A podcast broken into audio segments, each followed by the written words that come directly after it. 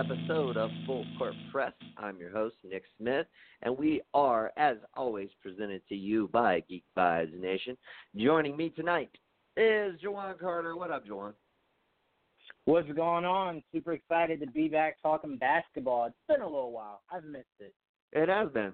Well, you know, it's like this is like the worst time of year for sports. Thank God for San Diego Comic Con because like, we ain't got a lot going on otherwise. It's like, do you want to watch the British Open? Like, no, not really. like, um, like the only golf I watch is the Masters. Like, and that's because it takes place here in Georgia, and there's just something beautiful about the Masters to me. Like, but for the most part, I could give a fuck about golf. Um, I definitely don't watch the British Open or the U.S. Open or the PGA Championship. Like those are the three other majors. So I at least know them. I know the four majors in golf, um, but I, I only watch one of them, and that, and that's it. Like I did watch the Masters though, and it was fucking awesome seeing Tiger Woods win it this year. Like I was super fucking hyped about that. Um, especially after such a long hiatus. So, dude, I was like I was literally I was like crying a little bit when he was like when he got to the 18th green and we all knew he was gonna win. He made the shot and he like hugged his mom and his fucking family and everything. It was fucking dope. But for the most part, don't care about golf other than the Masters. Um, like we're we're post um, MLB All Star Game, so it's like I guess it's kind of exciting, but I'm not like huge into baseball until the playoffs. You know, like I'll start following when the playoffs hit kind of the same way with the NFL too, if I'm being honest. Um, but uh, but yeah, like it's just it's the dregs, man. It's like post free agency, um, like post All Star game in baseball. Like you got some golf and tennis stuff going on that I don't really care about. Football hasn't started up again yet. It's just like it's rough. Um, but like I said, thank God for San Diego Comic Con because that kept us all very enthused um, this past week. Um, and uh, just a little plug, real quick, uh, if you're interested in uh, anything that went on in San Diego Comic Con, specifically what went on with Marvel uh, in the MCU and Disney at San Diego Comic Con, uh, be sure to go check out uh, our most recent episode of Geek Vibes Live, where we break down all of the Phase 4 slate of the Marvel Cinematic Universe. Um, it was a ton of fun. Like, just broke down everything. Um, it, it, it's good. It's I was it was one of those shows that I was proud of. Like immediately after we got done with it, I was like, that was a good show. Um, so yeah, be sure to go check that out. Um, but in the meantime, Absolutely. we're in the dregs of summer, so we opened up um, some questions for the audience, uh, for the fans, um, and so we're going to answer a few of those questions uh, on this pod. So this will be our summer mailbag pod. Um, we we have some other stuff coming down the pipe as far as um, as far as uh, various topics that we've come up with. Um, Joel wants to do a pod uh, or, or multi pod. He wants to do a couple with like ranking the best duos in the league. So we're gonna we're gonna basically do an NBA Jam uh, pod where we rank the best NBA Jam teams um, from uh, from best to worst. Um, so that'll be fun. We'll we'll be doing that throughout the summer, and of course we'll have our preseason awards um, that we'll do. Uh, have our pre preseason power rankings, um, you know, of all the teams. So obviously the power rankings will be a little different than the um, best duos. So we'll have a little bit of flavor for you know each of those two things. Um, so yeah, so be sure to stay tuned. We got all of that coming your way. Uh, but for now, let's get into these questions. But before we do, I thought of this trade today, and I had to run it by you, Jawan. Um, so like I was just fucking at work today, just you know doing whatever, um, and I, I I don't I don't even know exactly the context of like how it hit me, but I was like, this makes actually a lot of sense. Um, so this trade can't be um, it can't really be it can't be conducted until December fifteenth, um, when the new contracts that have been signed are eligible for trade. But um, here's my trade proposal to you, and this is probably the simplest of trades you're ever going to hear from me. This is it's a player for player trade. No picks. You could include some picks, but I didn't just for the sake of um you know, whatever. Um I would really like to see Tobias Harris traded for CJ McCollum. Now, here's my train of thought here. Um, the Blazers, um, like pairing of of Lillard and McCollum has been good. Like no doubt, it's been good. But they traded away Mo Harkless, um, and they did not re-sign Aminu. Their best, like legit forward on their roster right now is Anthony Tolliver. like they've got a bunch of guys playing down and a bunch of guys or one guy playing up in Zach Collins, um, who can play the four, but Nurkic is hurt. He really needs he's going to be utilized most as, as the backup center, backing up Whiteside. Other than that, they got Anthony Tolliver, Skal Labissiere, and uh, the rookie um, uh, Nassir Little, who I like, but he did struggle at UNC, which is why he dropped to 25th in the draft. Um, so he, he he he's kind of known as like a late bloomer. It took him a while to get it together in high school, and then he finally did, and everyone was really high on him. Well, he didn't really do that well in college. I would expect he's not going to translate super well to the NBA immediately. Um, I think he's going to be good. I just think it's going to take him two, maybe three, four years um, before he can kind of tie it together. Um, however, um, as far as the guard positions, they just traded for Kent Bazemore, who could easily be your starting shooting guard. Um, they re-signed Rodney Hood, who's another guy who's like a two-three kind of guy, um, along with Baze. Um, Anthony Simons uh, had a real Simons or Simmons, I'm not sure. There's one M in the spelling of his name, so I I default to Simons. I've heard it Simmons. I don't I don't know, but um, he is uh looked really fucking good at the end of last season um, and looked really good in summer league. So they have a lot of guard depth.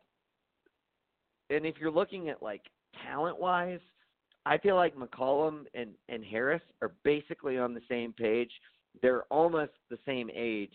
Um, McCollum is a little less than a year older than Harris. Um, so as far as age factor, not not a big difference there for either team. But here's the big thing. Um, some people might say that Harris was overpaid um, for his most recent deal with the Sixers. He got a five-year deal. wasn't quite a max deal, but it was close to it. Um, but uh, C.J. McCollum has two years left on his deal. At the time when that'll be up, he'll be 30 years old.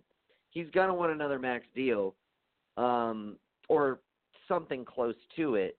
Like, would you rather have Tobias Harris locked up for the next five years, where in two years you know you still have him for three years at a max deal under this salary cap? Or would you rather have to pay a guy maybe even further out than three years in CJ McCollum, maybe four or five years when he's 30 years old? Um, and, you know, he's, uh, uh, the salary cap's going to rise, so, you know, the max salary spot's going to rise too. Um, these are my questions. I think given their roster um, and the fact that they have people who can play the two both now and in the future with with uh, Anthony Simmons, Simons, whatever. Um, I think it makes more sense to prioritize getting a uh, have your Robin be a wing player, as we've said, a, uh, a, you know, several times throughout this podcast. Um, but like you have an elite guard in Damian Lillard probably better to have a fringe all star forward than a fringe all star guard to pair with him. Um, so that's my thought for them. As for the Sixers, um, you, you right now, I, I defensively, I like everyone's talking about how they improved defensively, and I do agree to some extent because Al Horford's really good defensively, and so is Josh Richardson. Like he's obviously better than um, than JJ Redick.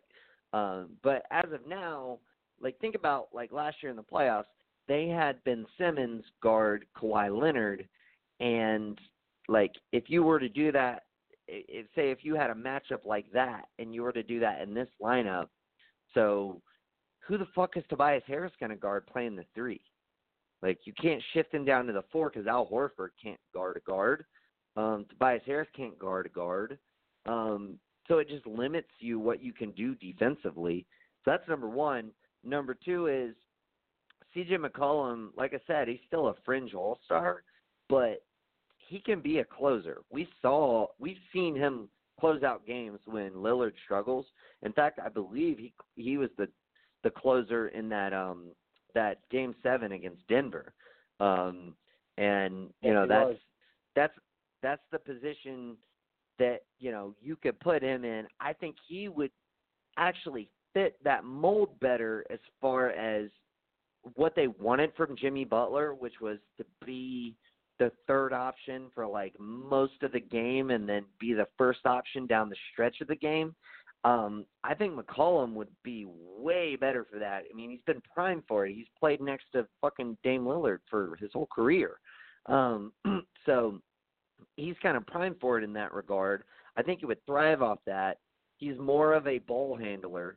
Like he can you can stagger him and Simmons and so you always have one of them on the floor. He can be your point guard um in those in those times when Simmons is off the court. Um and like the luxury of having Josh Richardson is he can just slide from two to three. And then if you have McCollum, you're losing length, obviously. But like again, with the defensive side, I would much rather have McCollum shifting up to guard a point guard or a shooting guard and letting Richardson guard the other of those two than having Tobias Harris anywhere close to the perimeter trying to guard a one or two guard. I just that is scary to me.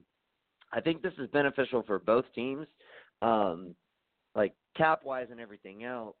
Um, and then, you know, obviously I, I pointed out having um, Harris locked up for five years, along with you just gave Dame the supermax. You got him locked up for six years. So you got those two guys. You got three solid young pieces in Anthony Simons, um, uh, Zach Collins, Nassir Little. You also have Nurkic, assuming he comes back healthy. So you have a nice little core there. You also re-sign Rodney Hood. Um, and then with the Sixers, um, you now have two years um, of uh, McCollum and Richardson, both on two-year deals, to kind of figure out if this is going to work. And if it doesn't, you can kind of pivot in two years and maybe go in a different direction. Um, I think as far as the way their contracts are structured, it is actually beneficial for both teams. Um, so maybe maybe the Sixers have to throw in a pick or something to like make it advantageous enough for the Blazers to like want to split that up. Um, I, I will concede that I think McCollum is the better overall player, but I don't think the discrepancy is that big. Um, and I think what Tobias Harris brings to the table for the Blazers, just as far as having a fucking wing player who's actually like good, um, when they don't have a wing player right now that is good at all. Um, you know, well, I mean, they have Bazemore, they have Hood, but they don't have a forward. They don't have a legit forward who's good. Um, whereas, you know, having Harris who could play the three, could play the four, um, I would imagine would start at your four. Um, and so your your lineup would be Dame, Bazemore, uh, Rodney Hood, Tobias Harris, and uh, Hassan Whiteside for this season. Um, I think it's beneficial for both teams. Uh, what are your just, just brief thoughts on that, and then we'll get into our topics. Um, I like it for Philly because um, obviously uh, it's it's a great upgrade. Um, getting a guy like CJ, I just think if I'm if if I'm the Trailblazers, my mindset is if I'm letting CJ go, I need not one, but I'm gonna need at least either a pick um, that I could do something with, um, sure. or I need another I need another player that can help. Because to me, my mindset is if CJ and Dame can't really get to the um the championship, I don't think Dame and, and Tobias can. So it's like if I don't well, think my, Tobias is a go ahead. My my thought would be this is that I don't think they can either. I don't think Damon CJ can. But my Mhm. thought would be maybe Anthony Simons takes that step in the next couple of years and be, can become the next CJ, and then you're looking at well, we've replaced CJ with this kid, and now we've got Tobias Harris, and nobody's like stepping on anybody's toes positionally. Because I I don't know, I think I think this kid could be something special. Um, he's kind of that same case as Mitchell Robinson, where Mhm. he he didn't go to school, he just sat out. Um, and if he had gone to school and actually played, he probably would have been a lottery pick, just like Mitchell Robinson. Um, so he's like in that same vein. Both those guys just sat out and then, you know, kind of got, you know, suffered from it in the draft. But we've seen what they've, you know, we saw what Mitchell Robinson was able to do last year, and even in this year's summer league. You know, he wasn't. He didn't have the opportunity to do as much last year because he was on a good team, whereas Robinson was obviously on a rebuilding team. Um, Mhm. so like, you know, it's it's different there. But I mean, I think he could take that step, and I just think it gives you more flexibility in that regard. But I do understand where you're coming from. I do think Philly would probably have to include a 2022 pick, and I say 2022. Their 2020 pick is outgoing as of now. Um, I think it it was going to the Clippers. I think now it's going to Brooklyn, I believe. Um, but uh, 2022 is the double draft. Uh, it's when um, reportedly when high schoolers will be able to enter the draft again. Um, so there should be a huge influx of talent. Um, so if you're Portland and you can get Tobias Harris locked up on that deal long term, and you can get uh, an extra pick in 2022, I think that makes that deal look really nice to you. No, I mean, I, I don't I don't think it's a bad deal by any stretch. I just think if I'm Portland, my mindset is if I don't think Simons, like you said, maybe he can make that leap, um, and then maybe Tobias can be uh, can play to the All Star ability we we know he has. Um, but to me, I kind of just feel like if I don't think heading into this trade, Tobias is a forward moving kind of player. I'm like, even though the West just got um like incredibly harder, I'm still feeling like I'll just run it back. Like we got Hassan now, we just run it back with with CJ and Dame, um, and we'll just we'll just let this thing run its run its course. Um, because ultimately there is nothing if you're the Trailblazers you could honestly do um, that will put this team into championship caliber. So it's like either way, you trade CJ, you keep CJ. You're never winning a championship with that team. Right. Um, so then you have to you have to outweigh it. Like, do you think Tobias and Simmons or or whatever you said his last name is in that 2022 pick are worth it? Because if they are, that's not a bad trade at all.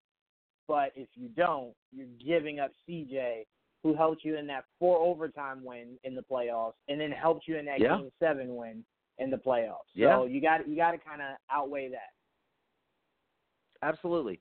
Um, no, I mean I, I I don't I don't take it lightly. I don't necessarily think I don't think the Blazers would do it just because they haven't done it to this point and it seems like they would have done it already if they were going to do it. Um Mm-hmm.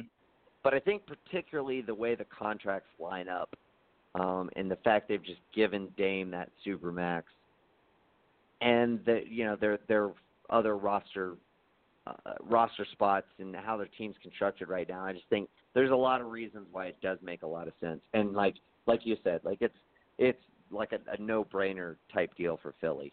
Um, so yeah, I don't know. I think it would be I think it would be intriguing. I, I I'm gonna kind of keep keep my eye out to see if there's any rumors about that later on in the year. Um, and if, if there are, you know, I'll I'll get to say called it.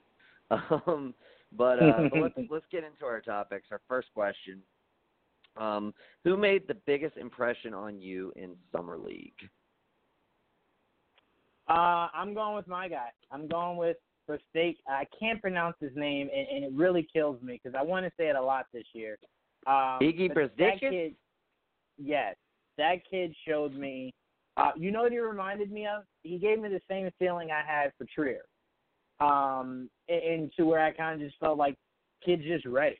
And now, for everyone out there thinking I'm being like overly dramatic, I don't mean ready as in he's going to be an all star this year. I just mean I don't think he's going to have to um, go through that development as much as guys like Knox might have to, um, or, or even Mitch to a degree. Um, so I mean, I just watch him, and he just has that swag about him. That 30 point game and that overtime loss against Phoenix, and I think he had another close to 30 point game. Um, the kid just balls, and he has that swagger. I mean, anyone who comes out and tells you like I'm not afraid, I'm ready for New York, it's like that's the kind of kid I want. Um, I don't want anyone who's going to shy away from being in the big city. Uh, you know, like Durant did. Right. Anyway, um, I really do like this kid and he is definitely going to be one to uh to watch if you are a Knicks fan, even if you're not, because he's going to be a lot of fun to uh see ball. Yeah, and uh, like when y'all drafted him, I I told uh I told both you and Joel, I was like, dude, I like that pick a lot. Like that's a good pick. I gave the Knicks a B plus in the draft because I mean, I I was like that that's a fucking good pick. Um, and I believe I don't think y'all had that pick. I think you traded back into the draft to take we it. Traded. If I'm not mistaken. Yeah. Um, no, we which, did because I think we had someone Yeah. else, and then we traded him. Um, and then that's how we were able to get him. I, I'm almost I 100 think you percent traded sure a that's, that's how future it went. something. It I I don't know, but you you traded something to move back into the draft, probably cash in a future second or something or a couple. Um, Mm. but uh, but yeah, like I I liked it. Like I you know I looked at looked at it and was like, all right, like that's a fucking good move. This kid's good. Like he's a good three point shooter. He's a high energy guy, gives effort. Um, and like where you picked him up, like I mean, I was thinking, I don't remember where I had him ranked on my board, but I mean, I was thinking he could go as high as like the mid twenties. Um, and the fact that he slipped to where he slipped, um, where'd y'all get him? It was like thirty six, thirty seven, Yeah, I think so. something like that.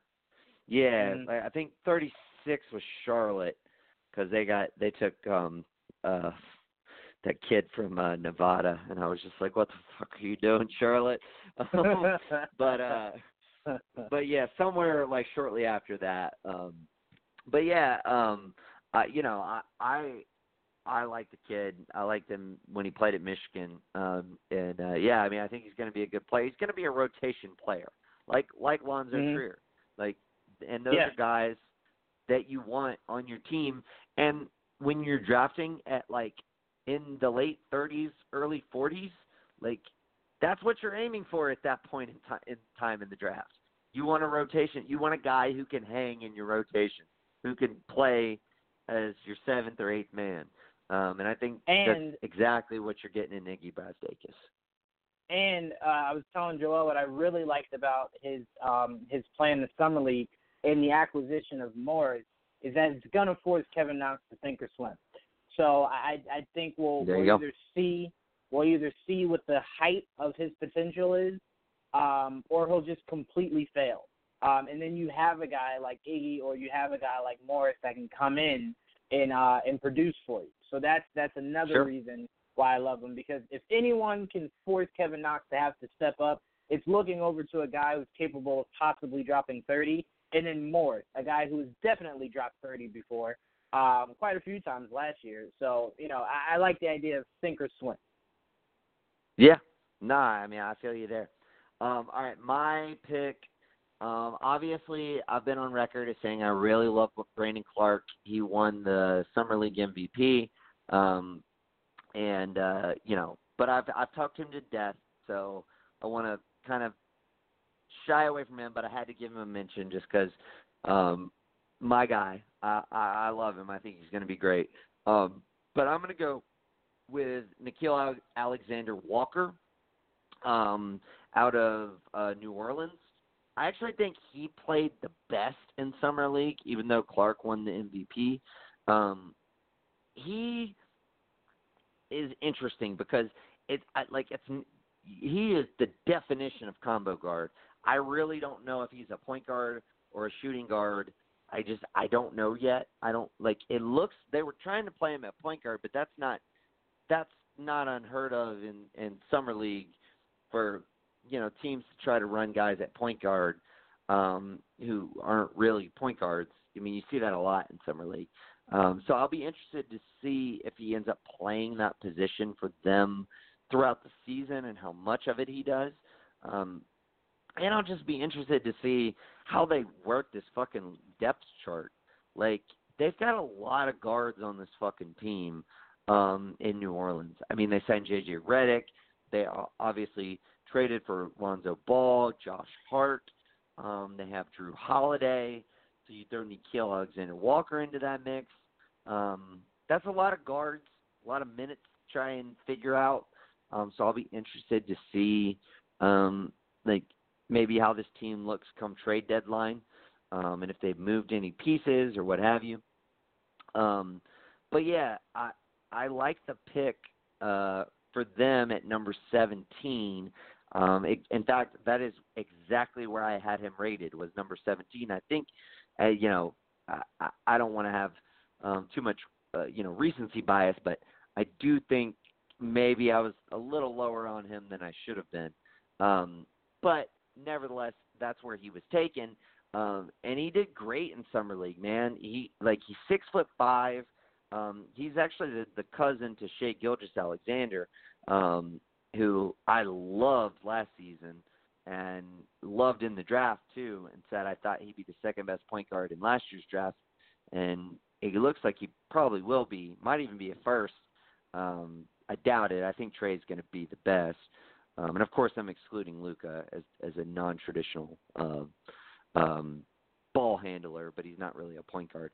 Um, right. But uh, but but yeah, uh, yeah, Nickeil Alexander Walker. He he he definitely looked. He was the highlight for them, and they really kind of needed it because Zion, you know, only played one game and, and not very many minutes.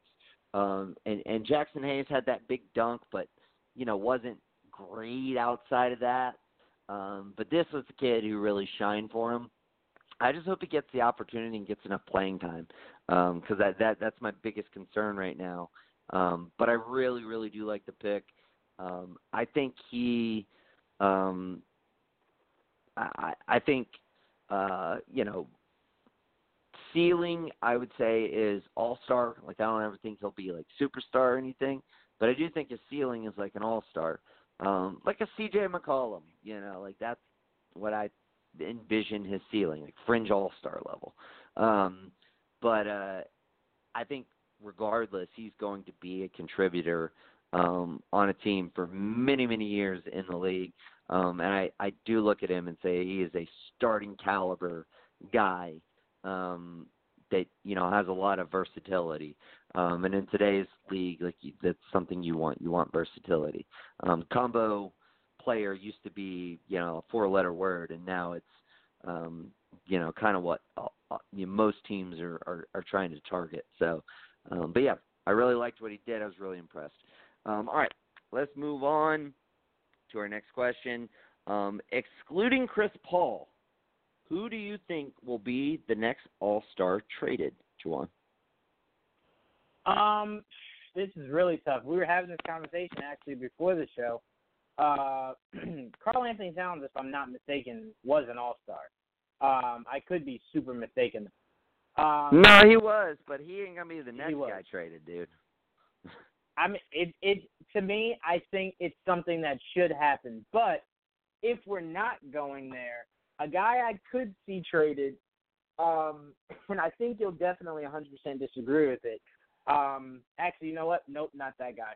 Um, next All Star traded. This is really difficult because it, it your is. mind automatically tells you Chris Paul, and then you think everyone else is an All Star, either just signed their deal, um, or is not on the radar right now, being traded. So this is really difficult. Goodness gracious. Um, right, and the question is excluding Chris Paul. Let me give you a, a list of a few names that I was thinking about. Um, okay. Obviously, Bradley Beal comes to mind. Mm-hmm. Um, uh, DeMar DeRozan, um, Kevin Love. Um, okay. And I, I I'm taking. now. I'm taking. I'm taking this question as like all star caliber, like not necessarily was an all star last year, but like, you know, all star caliber player. You know what I mean? Like, um, that's that's how I read the question. Um, but uh, I I mean, those are a few. You said you got yours now. Who who, who are you thinking? I'm going DeMar. I'm going DeMar DeRozan. Okay. And the reason I'm going DeMar is because it just feels like he's not comfortable there. And albeit we thought that for Aldridge, um, and then him and Pop had a conversation, and Aldridge Sure. just gradually worked himself into the um, into being more comfortable uh, in his Right. role there. But I just kind of think with Demar, he's one of those guys that it just he has to not feel comfortable on you know minutes or or points or you know where they're getting him the ball. It's just he wants to just feel comfortable. Um, and to him, Right. Toronto meant more than just being home. His best friend played with him. Um, so I think yeah. it's just a matter of he just does not feel ultimately comfortable. And it's a shame because I think DeMar is a really good player, but he might be one of those guys that ends up before his career's over playing on two or three different teams uh, before Yeah. it's all said and done. Um, so I could see him being traded to a team that he obviously makes clear he does not want to be, and then that team maybe Yeah. tries to find a a spot to to get him. Ultimately, I think DeMar DeRozan will uh, retire a Toronto Raptor um, well before he's he's out of his his prime. Um, but that is who I'm going with. As much as I want to say Kevin Love to uh, to either Miami or the Trailblazers, um, I'm going with DeMar DeRozan. Well, it's interesting. DeMar DeRozan has a player option next season, so he can opt out. He's like at most has two years left on his deal, maybe only one.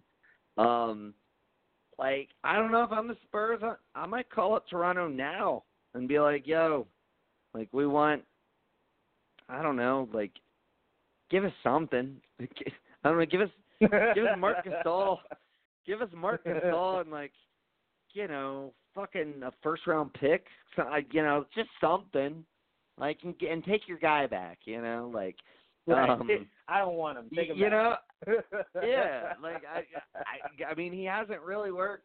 Uh, I mean, he wasn't bad last year. He wasn't bad, but right. he wasn't good for the team. Um, right. and I look at the Spurs and I'm just like looking at their roster. They got all the great young players that I just I'm just like, dude, get that get those guys minutes. Like I mean, you got you got Murray coming back. Derrick White showed out last year, especially in the playoffs against Denver. Early in the uh, the Denver series, he looked really good. Um, uh, you you have Lonnie Walker, um, who obviously got hurt at the beginning of last season, but he looked really good in this year's summer league. Um, he was arguably, uh, uh, I was I almost kind of had a coin flip between he and Nickeil Alexander Walker. Like they both look really good uh, as far as summer league players. Um, and then you you just drafted two guys that I want to see get some playing time in um, Keldon Johnson and um, oh shit that uh that Euro guy I can't remember his name off the top of my head I'll think of it um but uh but yeah I mean you you got so many like good young players. Jakob Poeltl's another one. Um like I want to see those guys get more minutes. I kind of want to see them trade like I don't know what they get for either one but I kind of just want to see them trade like both uh him and LaMarcus Aldridge and just be like Like, let's fucking let's let's embrace this youth movement. And like not tank like still try to fucking win like um but like you know kind of like if you if like just the don't don't don't over obsess with well we're the spurs we have to make the playoffs because that's what we do you know what i mean like just right. just fucking Well, just like recognize that you're not winning a championship with these guys and be like, we have all these really good young pieces. Let's fucking trade these guys, get whatever we can back for them, and fucking embrace this young, this really good young team. And like we got Pop for maybe two more years. Let's let him set the culture, set the pace for this young team, um, and then you know hand the hand the keys over to like Becky Hammon or or whoever is going to take over I'd when say- he leaves. I imagine it'll be an in-house hire, but I, I would say Um, I love that idea, by the way. And the main reason I love it is because I would love for LaMarcus Aldridge to go back home. Um, seemingly Go to Portland? I never thought he. Say it again.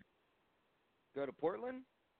Yes, because I think he should have yeah, never left. that'd be great. Um, I think he should have never left, and I think I think that's a piece that would truly make people go, "That team could be really, really, really good." Like, forget the So idea would, of just what would and- Portland have to give up? Uh, well, obviously, you would tell the Spurs you're not getting CJ, so like as No. long as you understand that, um, Right. Whoever else you want, Um, like, you're not getting Dame, you're not getting CJ, so whatever else you want. Yeah, maybe maybe like um I don't know. See, I, I want to say Nurkic, but because he's hurt, I don't think the Spurs would necessarily want him. Like if he wasn't hurt, he'd be a great like Spurs player. a he'd great be asset. fucking perfect. Yeah. Um, Mhm. yeah, but he he is hurt. Um, I don't know. I mean, I guess Kent Bazemore to make the salaries work. I don't even know off the top of my head what Aldridge makes. I would I would imagine like somewhere between twenty five and twenty eight million. Um, but I mean, Bazemore gets you to like nineteen point two. Um, so like that, and then I don't know, maybe um, Zach Collins. Uh, Mhm. If if if Portland would be willing to part with him, I don't think they would be, honestly, though. I don't know. It'd be They tough to match the salaries, but I do like where your head's at. I do think he'd be, I think he'd be an interesting fit. Um, and the fact that he could play both the four and the five would be intriguing Right. for them. I would also say, like, and, then, and that's say, the thing. That's the reason why you could give up Zach Collins is because you'd be getting a guy who can essentially plays the same position as Collins is just better right now. Right. I would also say um, I could see, and again, you know, I don't, I, I don't know anything about the the numbers off the top of my head, um, but I Mhm. could see if Toronto's not interested, it'd be a weird fit, but I could see Miami being interested in either one of those players, and for very good reason. Especially Aldridge. Um, right, especially him. And I would then look at it and go, Aldridge, Kevin Love. I think I'd much rather go Aldridge in that situation. Um, and, and I think Aldridge Close. would be a really good fit with Jimmy. I don't know how. I, I don't I think, think it's Aldridge is a couple years far. older than Kevin Love. That Very- would be my only true. concern. But Yeah, I don't no, know that- that, though. he might point. not be. I mean, he might not be for all. I mean, I just feel like he's 32 ish, whereas Kevin Love's like 30. I think he's just. I think he's probably just a couple years younger. Um, but nevertheless, I mean, maybe the asking price for one is is not as much. So you know, you got your options there. Um, but yeah, Right. I, I mean, I I would like to see both those guys moved. Um, as far as who I think's going to be the next like shoe to drop outside of Chris Paul, which is how the question was framed.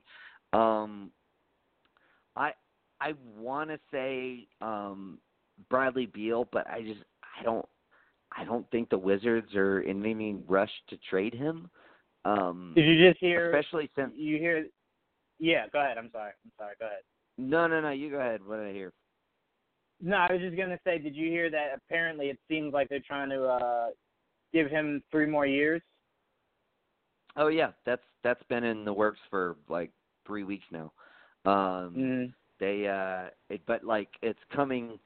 Uh, we're, fastly approaching the date uh, when when which they can officially make that offer. So it'll be interesting to see if he accepts or declines it. If I'm Bradley Beal, ain't no way I'm accepting that for two fucking reasons.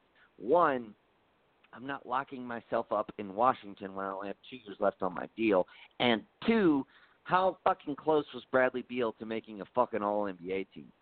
If I'm signing a fucking long term extension with the motherfucking Wizards, who have John Wall, like fucking with broken ass Achilles John Wall on the team, taking up forty million dollars in cap space for a year, you best believe I'm trying to get that supermax deal.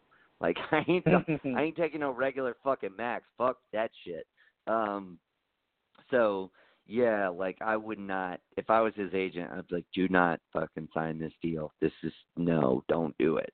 Um so I don't know. I the thing is though, Bradley Beal from everything I've read and everything I've heard, he really loves it in Washington. He really likes likes everything about it other than the losing, you know.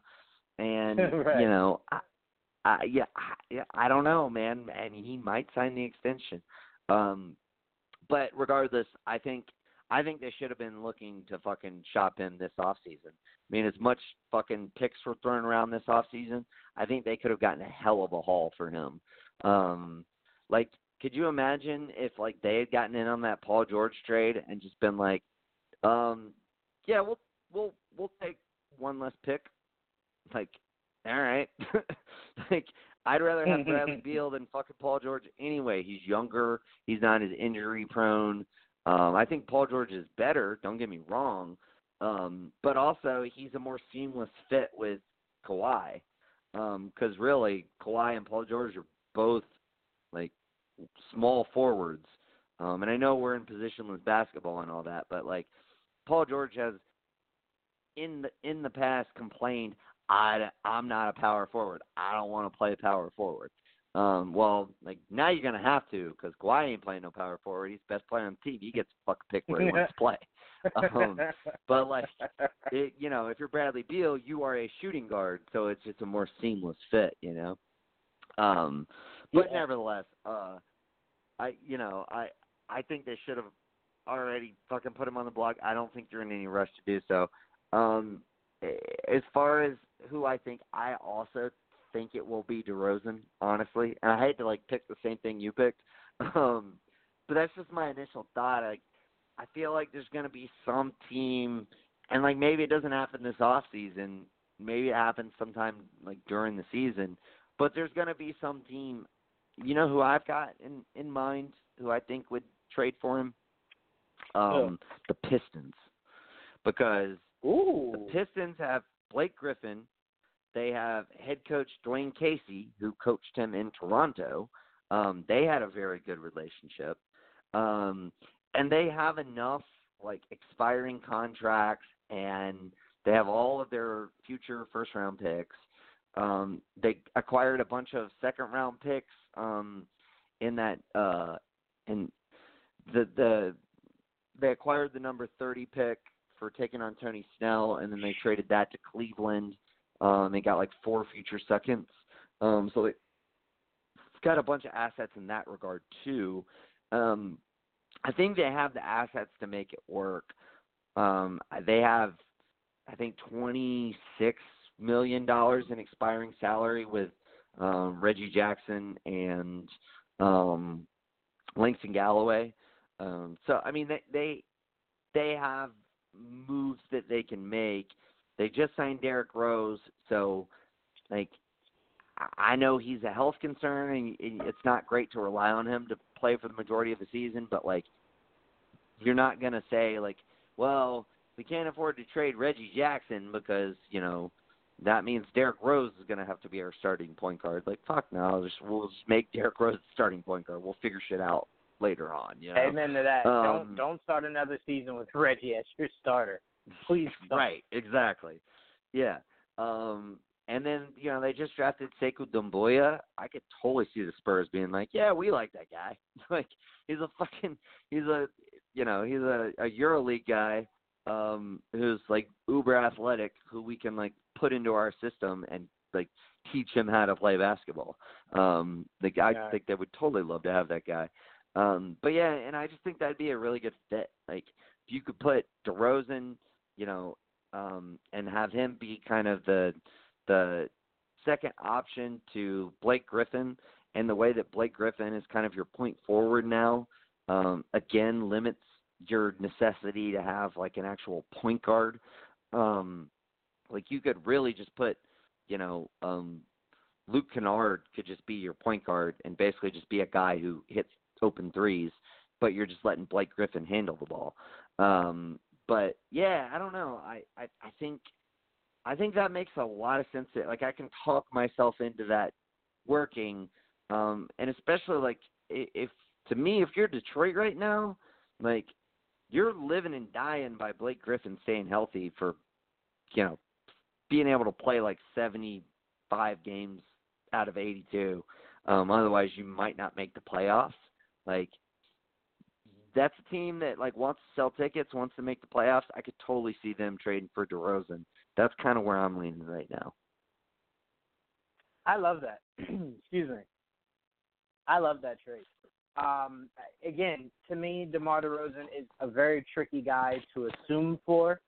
Um, but if he's looking for fit, like somewhere that that he's comfortable, um, it should be going back and playing with Dwane Casey. Um, right. But I mean, I would I would love to see Aldridge go back to Portland. I would love to see Demar go back to Toronto, even though I do think Toronto should try to get Wiggins. Um, I, I I love it for both of them. I love both of them going back home because, uh, well, I won't say in Toronto since Demar should have never left because you wouldn't have a championship, but um, it is just one of those things where it's like he should go back, um, go back home. You know, play out his career with Kyle Lowry, um, and they see what they can do. It's a way better roster he'd be coming back to than he left. Um, so uh, to me, well, I mean, like, depends on yeah. what they would be trading for him. Oh, that is very true. That is very true. But I will say, if you're the Spurs, and uh, even if let's say you do trade him to, to Detroit, if you're Detroit, you have to know it won't take much for Toronto to convince uh, DeMar DeRozan in two years to just come back home. Um, so Right, whoever but, does like- get him, What, but like, if you're Detroit, what I would be thinking is, all right, we have Blake Griffin, we have Andre Drummond. We trade for DeMar DeRozan, we have Dwane Casey. Kyle Lowry's a free agent next year. Why can't we go yeah, get Kyle Lowry? Yeah, You I know, see exactly like- where you're going. Yeah, you very well could do that. I mean, I, I think it's something that's not talked about much, mainly because I don't think anyone thinks he'll he'll end up ever uh, getting a chance to go back there. But I I don't think um, DeMar DeRozan will uh, have that reconnection with the uh, organization of Toronto the same way LeBron did. Um, I think it hurt him a lot deeper than um, than the whole LeBron situation with Cleveland. So I'm not sure he'd even want to go back. So maybe yes, to him the perfect Right. situation is Dwane Casey here. Go get Kyle Lowry. I don't mind retiring in Detroit.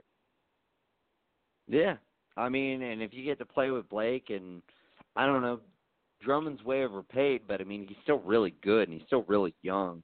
Um, so like, yeah, I mean, that's a it's a good fucking roster, man. Um, I don't know. I'd be interested to see what that team could do. So, I don't know. I, I, I like I said, I think they have the pieces.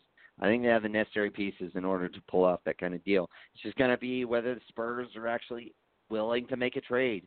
Like they never trade players. The only time they did was when they had to, and they did the Kawhi trade. Um, but they just so rarely.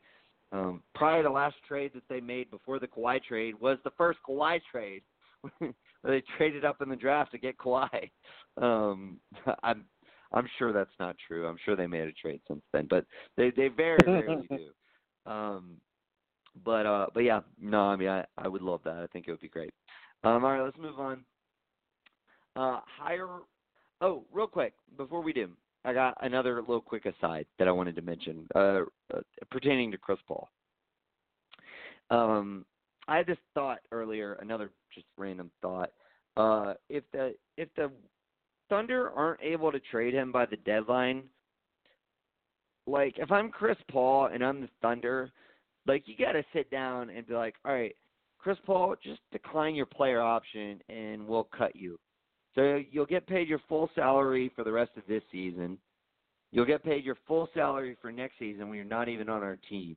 You won't get that third year, which is like $44 million, but you'll have next season and the following season to make that up however you think you can. So if you can get a, a $22 million a year deal for the next two years, that would make it up.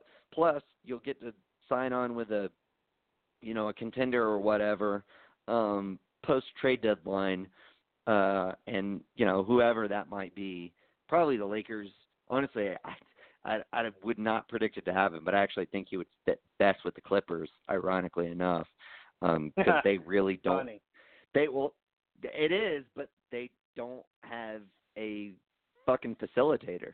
They've got everything but a facilitator, um, and that's what Chris Paul is. Like the Lakers is probably where he would end up, but like probably not the best fit because they have LeBron who's already a facilitator. Um but uh but yeah, a- anyway, I think they should do that. I think if you're um if you're OKC and essentially what you would be getting out of this, you would get out of the third year of Chris Paul. So you'd have to pay him this two this year and next year, full full amount. Um, but you you I think you justify it like this: we essentially got two first round picks um, by trading for him, and got out of the last two years of Russell Westbrook's contract at the same time. Um, like I can justify that from OKC standpoint, and like from Chris Paul, maybe you don't make up that full forty-four million dollars in the next, the end of this season, and then the next two seasons. But at least you get to go out and you get to fucking like pick the team you want to join and try to go win a fucking championship in the twilight of your career.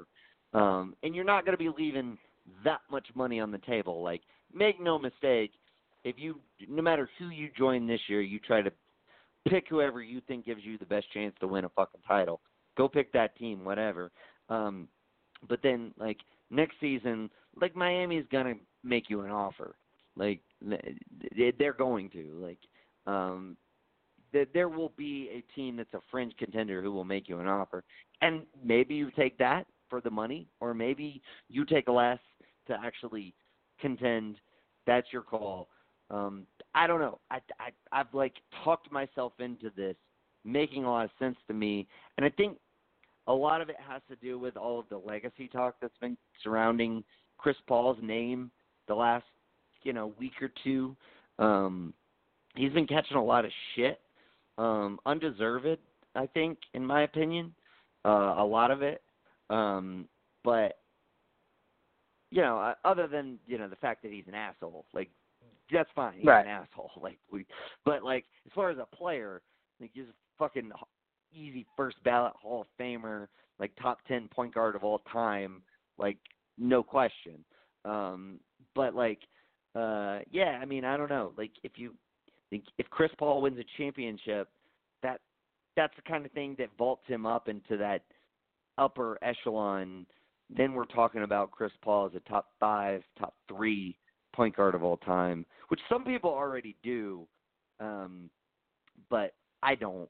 Just because I mean, ultimately, I think you know the playoffs are what matter most, and not that he's like he's had he's had a few like very uh um very obvious moments within the playoffs where he struggled, but for the most part, he's been really good in the playoffs.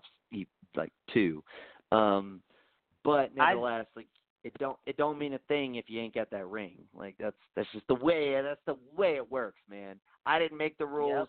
Somebody else did. We just all follow them. Um, yep. But uh, but yeah, what are your thoughts on this? If you're Chris Paul, do you give up that forty-four million dollar third-year player option with the notion that you would have two years to sign with another team to either choose to make up that money, um, or that you could just say, "Fuck it, I'm just gonna try to compete for a championship at the end of my career." Um, or are you like, "Fuck that, I ain't giving up forty-four million dollars"? Like, I mean, I could justify it either way. Um, I just think at this point in time, like, I'd probably just give up that forty-four mil and fucking like, and know that I could get it back. Know that I there would be a team out there that would sign me to a two-year forty-four million dollar deal, twenty-two million dollars a year for Chris Paul. Like, there's a team out there that would fucking make that deal. Um, it, it may not be the team you want to play for, but again, you have that option at that point. Um, which is my point. What do you think? I think you should give it up. I mean, at this point, to me, legacy means everything. That's that's what you're playing for at this point. Um, you've done everything you needed to do to get your con- uh, to get your conversation, to get your name in the conversation. So it gets you through the right. door and a seat on the couch. Um, is for you to win a championship. I mean, it, it, it's as yep. simple as that. I mean, because if LeBron does not win in Miami and then doesn't win it in um, Cleveland, yeah, we're talking about he's a top ten uh, player of all time, but no one's putting him in that top five. Why? Because he does not have the ring. So to me, it's it's all about that that legacy. So give it up. And Nick, what I think a lot of people forget is that he's also um, on the players' union. I, I believe the president of the players' union or something like that. So he gets paid for that, and I'm Yeah. pretty sure that's not like that's not uh you know minimum wage. He also has these State Farm commercials. I'm pretty sure aren't minimum wage. So it's not like Chris Paul is DeMar DeRozan. Like DeMar DeRozan shouldn't give up 44 million. I don't know what he does outside of basketball. Um, but Chris Paul, who obviously has his hands in so many things, give up the 44 million, man. Go play for a contender. I don't think it'll be Yeah. the Lakers because I think you're gonna have a tough time selling Rondo on the idea of, hey, you know the guy you spit in the face of? No, no, no. Well, uh, he's he's joining. no, no, no. Uh, you would you would you would cut Rondo to sign Chris Paul. Oh, Absolutely, 100%, no right. doubt. right, right. Um, I would love to see him in Miami. Unless you're, I uh, would love to see him Unless you're wait, what's that guy's name on ESPN? Ryan Hollins. Yeah. oh my goodness, Yeah. I hate that guy with the patch. Who tried to say Rondo is better than Chris Paul? Like, oh Jesus, Rondo's that guy's the worst fucking. That dude's trying to Um, skip Bayless his way into fucking limelight, and it's just backfiring like hell right now. Like Like, everybody's it's- talking shit about that guy. Because it's like it, it's crazy hearing someone who's played the game sound like they don't know the game, and that's what Hollins Right. is doing on an everyday basis. Um, Right, no, and like Skip has an Oh, ahead. Skip sorry. has a very he has a very like unique way of making the ridiculous sound plausible. Like that's Right. not a that's not a skill that's that that is a skill. Like and and Hollins does not have that. Like he just sounds like an idiot. And like like Yeah. Skip does too, but like he's got a way of making it work. It's it's really hard to qualify, but um but yeah, that that dude doesn't have it. But anyway, I digress. Go ahead. Um, no, I mean CP3. Chris Paul going back to the Clippers, excuse me, would be amazing. I think it'd be really, be really, great. really good. Um, I, I, I don't think think, Doc would- anyone on any I think level. Doc would welcome him with open arms, honestly. Like I think he would Yeah. look at I think he'd look at that lineup and be like, Look, our only point guard on this team right now is Patrick Beverley and he's arguably a point guard. He's not even really a point guard. Um right. like he's an off ball point guard. We literally don't have a facilitator on this team right now. Like our best facilitator is probably Lou Williams, who is a shoot first player. Um, and like our second best is what Paul George, who again is a shoot first player, and then Right. then third is Kawhi. Like none of these guys are I facilitators, say- even close to facilitators. Um, I so I mean, I think the- if you the- if you if you could sit Chris Paul down and be like, "Yo, dude, leave your fucking attitude at at the door.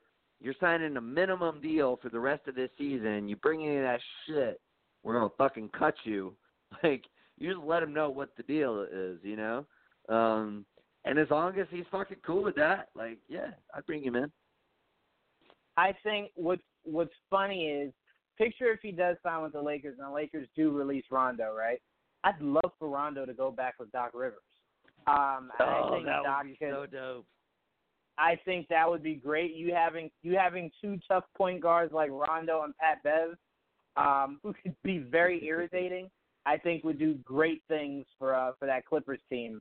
Um, so I would love to see that happen. So I'd love to see CP3 go to the Lakers purely for them to release Right. Rondo and Rondo to go to the Clippers.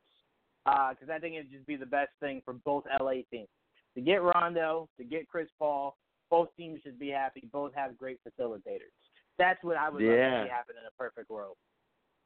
Well, I don't know how great of a facilitator Rondo is anymore. I mean, if there is one thing he's still great at, that would be it. So, um, but uh, but yeah, nevertheless, it would be great just to have Rondo reunited with Doc, and it would be great to have like to add fuel to that fire of the the L.A. rivalry. Like you put fucking those two guys who hate each other on the opposite ends, like oh yeah.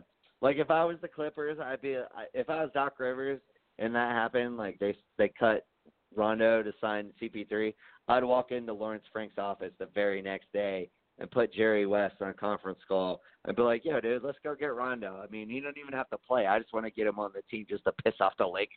Like, you know, like, um, yeah, no, I think I think that would be fucking great. I I love that idea. Um, but yeah, uh, so regardless, it'll be really intriguing to see what, if anything, happens with Chris Paul on the trade market. But yeah, and if nothing happens, equally as interesting to see what might happen if they buy him out. I think he's going to have to leave a lot of money on the table for them to do so, i.e., that $44 million.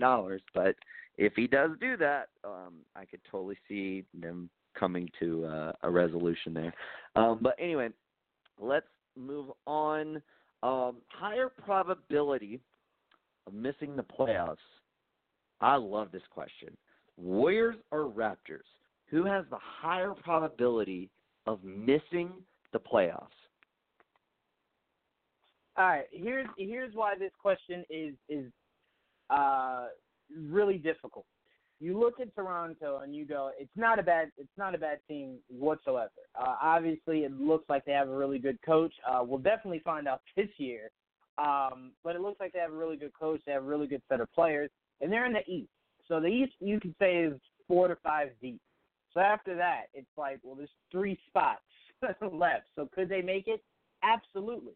You look at Golden State. If they could stay around that nine, ten spot, and Klay can come back a 100%, they could easily make that that uh that run for the seventh or eighth seed. So then it becomes like, all right, what team do you trust to make that that push more? And then you would ultimately right. say, obviously Golden State, right? But right. it's not that simple because I think no. the West, now that it's so wide open, is extremely more talented um, than it was last year. Yeah. So it it then goes. It's easier for the Raptors to make the playoffs. So right, I mean, even though they're the less talented I, team. Exactly. So then I think if the question is being posed to me the way that you posed it to me, I would say the Warriors have the better chance of not making the playoffs, even though I did tell you they are my pick to make the playoffs and they will remain such. Um, it's just it's easier for them to miss it because of how loaded or how much more loaded the West has become. And it's just an easier path for the Raptors to make either six, seven, or eight seed. Um, so I'm to go with Golden State just for the, uh, you know, for this topic. I'm to say Golden State has the better chance of not making the playoffs. I totally agree with you, um, and it it and it lies exactly what you said. The East is easier, man. Um, here's the thing, like I, I don't I'm wavering on this. I think people are just there's I've heard like maybe one person actually challenge whether the Warriors will even make the playoffs. Like everybody's just at least most people that I've heard have just like assumed they'll make it. They're not like legit contenders, but they'll make the playoffs. And I'm like, when's the last time Steph Curry played a full fucking season, bro. He hasn't played a full season in like three years, two years, two or three years. Um, and you know Klay's going to be out to start the season. Uh, Draymond has not. I mean, granted, it's a contract year, but he has not looked like himself. They have to integrate D'Angelo Russell. Um, they got a bunch of fringe NBA players filling out the rest of their roster. Um, I don't know, man. I I'm I'm borderline saying like on the fence as to thinking they're even going to make the playoffs, much less like um like who do I think has the better chance. Um now all that being said, I do think fully healthy, obviously the Warriors are way better than the fucking uh than the Raptors, but that's obviously right. not the question. Um you know, I I think this timetable with Klay, I think they're being very optimistic on it right now, but it could take longer than expected. Um, there's just so many variables that they have to figure out. Um, like, I think OKC deciding to trade Paul George and Russell Westbrook was a huge blessing for Golden State. Like, not only did like OKC just keeps giving to Golden State. They fucking chose uh, to to let the fucking Warriors get by them. Uh, then they just like fucking let fucking Kevin Durant join them, uh, and now they just broke up their team when you know the Warriors were a fringe playoff team, taking one more team out of the mix. Um, right. Like, I if they were in it, I would be very definitive in saying that the Warriors wouldn't make the playoffs. But like, as it stands, where I think you draw the line is, am I betting on the Warriors or the Kings? I like the Kings. I like the Kings a lot. I don't know if I'm gonna bet on the Kings though.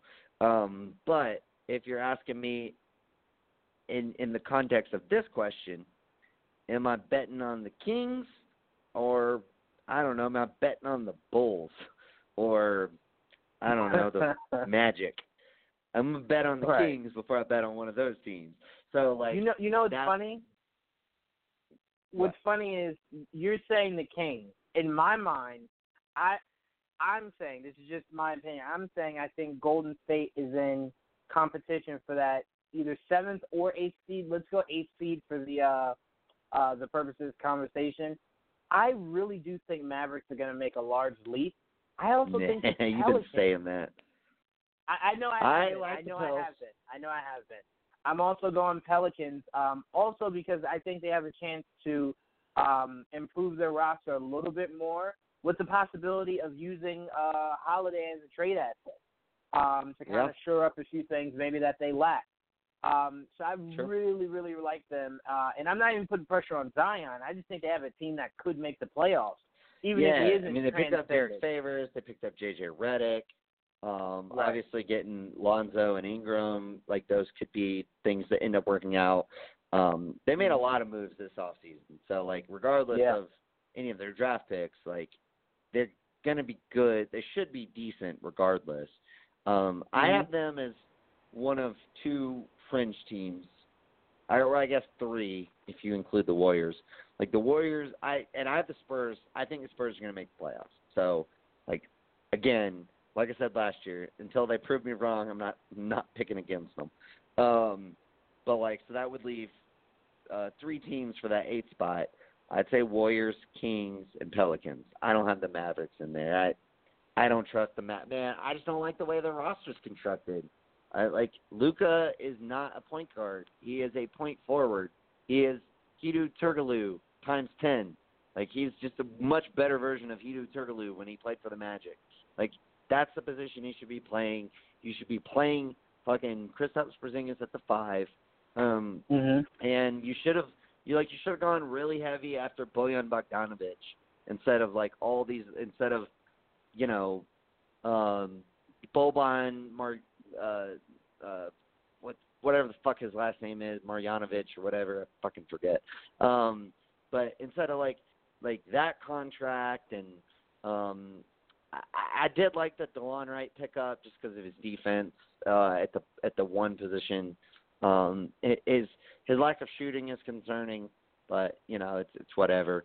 Um, Seth Curry's fine. It's it's not a terrible contract, but four years seems a little steep. Don't think you needed to give him four years. Um, but like every other contract, like I like Maxi Kleber, and that didn't really eat into their cap space because they had such a low cap hold on him, so that's fine. But like the Dwight Powell signing, I was like, what? Why are you fucking giving Dwight Powell all that money? No one's giving Dwight Powell that kind of money. Um, that made no sense. Um, and like What- what's I, I don't know, man. I just I just don't like I don't like the way their roster is constructed around Luka and Kristaps. Who I think Luka's phenomenal. I think if Kristaps comes back and he is eighty percent of what he was before he got hurt this year, I, I mean, you want him to be more than that going forward. But if he's eighty percent of what he was before he got hurt this year, um, you know, in his first year back, um, like that's a really good one-two punch. I just don't like everything that they've put around them. I, I don't necessarily disagree. Um, I think where my focus is um, is that we've seen having uh, all stars. I, I won't say superstars. I'll just say having all star caliber uh, talent. Uh, I think Luka Sure. will be an all star, and we know KP was an all star before he got injured. Um, He'll be all star KP caliber. I don't know if he'll be an all star. The West is stacked. Luke. Oh no no no! I don't necessarily mean this upcoming year. I just mean like before it's Oh yeah, done, I in think he will general. become an all-star. Yeah, yeah. yeah, in definitely general, in general. Um, so I look at those two and I go, if you can get a hundred percent from just those two guys, it should be enough to to um you know to to drag that team to an eighth seed. Um, and, and I think again, Joel tells me I'm not allowed to cheer for Kristaps, um, but I think Luka and Kristaps will work very well off of each other. Um, and with Dirk being there to kind of help Kristaps, um, excuse me, I, I think those two can can rival what the Kings have. I, I'm with you, and I think the Kings are a really good team. And honestly, if if you hold my feet to the fire, I think they obviously have a better constructed team uh, than the yeah, Mavericks. do. much better. But Yeah. I just think having a one-two punch like Kristaps and and Luka, those two are better than anyone I think the Kings have on their roster. So if you can get the best out of them this year, I think that could probably. be enough to lead you to that eighth seed. Yeah, you're probably right about that. Like, but to me, that's like the same argument as saying like, you know, the one-two of LeBron and AD is better than the one-two of Kawhi and Paul George, and that gives them a big edge. But it doesn't because the rest of the Clippers team is so much better than the rest of the Lakers team. So like that, therein lies my counter to that. Um, it's not the exact same because I think Kawhi is better than uh, Anthony Davis, but um, but nevertheless, like it, you know, I mean, it's still it's it's it's you you, you see where I'm coming from here. Um, No, I, I Yeah, I see I don't you're know. coming from. I think I think the one edge is that um you look at it and you kind of go, all right, who on that Kings team was okay last year? Like you know, made a good made a good leap. But who on that team can we see make De'Aaron that Fox, Buddy next? Hield, Bogdan Okay, Bogdanovich, all three of those guys So- made big leaps last year, and Bagley got do better you- at the end of the season. so let me ask you this: those three guys, do you think those three guys will make a bigger leap this year than Luka and KP? I don't I don't know how much more of a leap Buddy Hield can make because Buddy Mhm. Hield shot the ball crazy good last year. Like he shot like Yeah, forty three percent from three, and it's like I don't know if you can do better than that. like I feel like if anything, like regression is more likely than progression. Right. Um, I think, but I do think I, I I do think Fox can get better. Um, Mhm. uh, I think um, I think they can integrate Harrison Barnes better. He didn't have really a lot of time with them. I still, man, I still wish they had fucking traded for Otto Porter Jr. instead of Harrison Barnes, but that's a whole another discussion. Um, but um, but you know, I I think that could happen, and they added some pieces. I think adding Dewayne Dedmon is he's overpaid, but it's still a sneaky, really good move because he can stretch the floor and play defense, and he basically makes it where you don't need Marvin Bagley to either play undersized five when he doesn't have defensive um, uh, aptitude, I guess, to play it yet, um, and Mhm. and also you know doesn't have the ability to stretch the floor how you would want a four to play anymore. So now you got Dewayne Dedmon who can both stretch the floor and defensively play the five. That helps out him immensely. Um, and you got like a much better backup point guard um, instead of picking between Yogi Ferrell or Frank Jackson. Now you got Cory Joseph, who's just really solid. Um, they brought in Trevor Ariza. Um, I'm not sure, like, I think he's pretty washed, but like, I mean, he still can give you some quality like veteran leadership and all that. Um, so I, I'll yeah, say I don't know. I, I just I, The- I, the last again, thing- I, I would let me just say this real quick. I I will agree Mm-hmm. with you. If if you're asking me strictly what your question was, which I I kind of was trying to dodge, um, but to answer your question, I think who could make the leap? Luka could obviously take a huge leap, um, and be like could be like what we saw for the first like six weeks of the season throughout the whole season. Um, because he tailed off big time at the end of the year. Like he he just got like fatigued, and I think the roster change too um, kind of threw him off like midway through the season, um, and just a lot of different like little things as far as transitioning from Euro basketball to NBA. Um, and obviously, like um, Kristaps, I mean, I don't think he's going to be better than he was when he got hurt, but if he's close to as good or as good um, before he got hurt, like, yeah, I mean, that's that's a better one-two punch. I'll give you that. And the last thing that that it comes down to for me is, and maybe it's not not not fair, so I, I'll stress that, but it comes down to um, coaching. comes down to Rick Carlisle versus Luke Walton. I think we both yeah. can agree Luke Walton is a good head coach, um, and sure. I think we both can agree that the rosters aren't like. If you like the Kings roster more than the Mavericks, I don't think it's that large of a difference. Um, so then it just comes down to who can coach their group of players better. Um, and yeah. I lean towards the guy with who won a ring coaching. Um, right. So that's where I lean, but I have no disrespect for for Luke Walton whatsoever. I do think he's yeah. gonna have this Kings team be the one we look at in a few years. Like, man, this guy got the Kings from nothing to something. Um, but yeah. I just don't know if I'm saying it's this year. Yeah, no, I mean I would agree there. I mean, obviously, I think Carlisle's got the experience factor, and he's just, I mean, he's a better coach as of right now. Um, but yeah, I mean, we both like Luke. Um, but that is, I do think that's another important thing because, you know, I'm sitting here talking about the roster changeover and how you know maybe the the Kings have some continuity and added some fringe pieces, whereas you know this this roster with Dallas is going to be so different and up in the air, and there's all these new pieces, and Kristaps coming back and how to work him in, and how, like where does Luka play on the offensive side and then on the defensive side, and all of this. Um, but I do think there's something to be said for coaching continuity, um, and you know, obviously, the Kings having to adjust to Luke Walton um, uh, since uh, the firing of uh, was it Dave Joerger. Um, that, that that's to be something to adjust to. So, I mean, that could absolutely affect them, especially early on in the season. Um, so, yeah, I mean, I, I see where you're coming from. I still think Kings are going to have a better record than the Mavs. I still think. Um, I, I let me say this. I still think.